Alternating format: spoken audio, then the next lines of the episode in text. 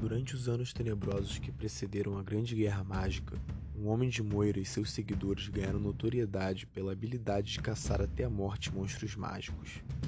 Seu nome era Dorak, e desde criança sofreu com a escassez de recursos e ataques de criaturas que todos os habitantes do pântano eram obrigados a aguentar.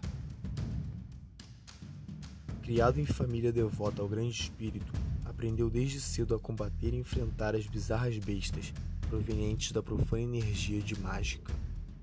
Aos 12 anos, passou a viver em monastérios da Ordem Mão Direita, que se devotava a espalhar o poder do Grande Espírito e limpar o seu sangue derramado. Junto aos monges da Mão Direita, viajou pelos campos alagados, enfrentando jacres e arpias. Sua vida mudou quando, aos 21 anos, foi sequestrado e vendido como cobaia para um alquimista de Aljaf.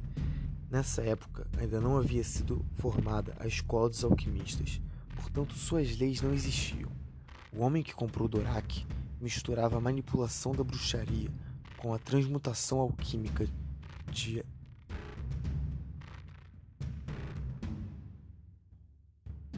e estava montando um ritual sinistro. O ritual durava mais de 36 horas misturando feitiços, poções, chás e maldições. Caso sobrevivesse, a cobaia adquiria sentidos, força e agilidade sobrenaturais. Chegavam ao ponto de conjurar pequenos feitiços, mesmo sem nunca terem estudado bruxaria, e preparavam chás usando transmutação, mesmo sem nunca terem estudado alquimia. O jovem de Moira não era o único. Ao todo, o bruxo alquimista conseguiu mais de 20 sobreviventes ao ritual. Todos viviam como seus escravos, até que Dorak conseguiu libertar a si e a seus companheiros, que juraram suas vidas em seu nome. Ele os guiou até Moira, na, de volta para a sede da mão direita, esperando poder retornar à ordem e utilizar suas novas habilidades e seguidores para caçar monstros. Porém, após discordâncias e discussões sobre os caminhos que a ordem estava tomando, foi expulso e todos os sobreviventes do ritual foram considerados aberrações. Dorak e seus homens seguiram o resto de sua vida vagando na clandestinidade, caçando monstros, bestas, criaturas e outras aberrações. Se tornaram verdadeiras lendas no pântano.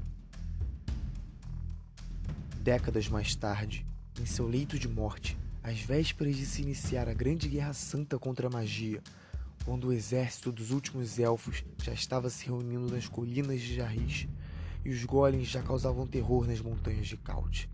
Dorak revelou a um grupo de guerreiros devotos a localização do laboratório do bruxo alquimista. Os jovens viajaram para o sul e escavaram ruínas para encontrar o material de estudo do cientista oculto.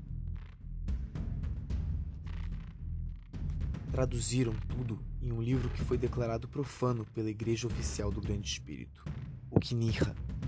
Estes foram os primeiros a se declararem como caçadores de Dorak, já que os originais eram conhecidos assim nas lendas, mas nunca se declararam sob nome ou estandarte algum. Foi em volta do Kinirra que a seita se criou. O livro continha o segredo dos rituais, feitiços e poções necessários para se tornar um caçador, Durante a guerra, a seita cresceu muito em número e fama. Apesar de clandestina, a seita era tolerada pelos guerreiros de Irif, devido aos seus grandes feitos caçando criaturas mágicas. Os caçadores de Dorak foram responsáveis pela extinção de diversas espécies mágicas e certa vez mataram sozinhos dois dragões menores, se tornando peça primordial na batalha contra a magia. Mas quando a guerra acabou e a maioria dos monstros já estavam mortos, quando os quatro reinos se juntaram sob o comando do divino Irif e a lei da paz substituiu a barbárie das batalhas, eles voltaram a ser criminalizados e perseguidos. Perdendo confiança e fama, a seita não sobreviveu às décadas seguintes, e o livro Kinirra nunca mais foi visto.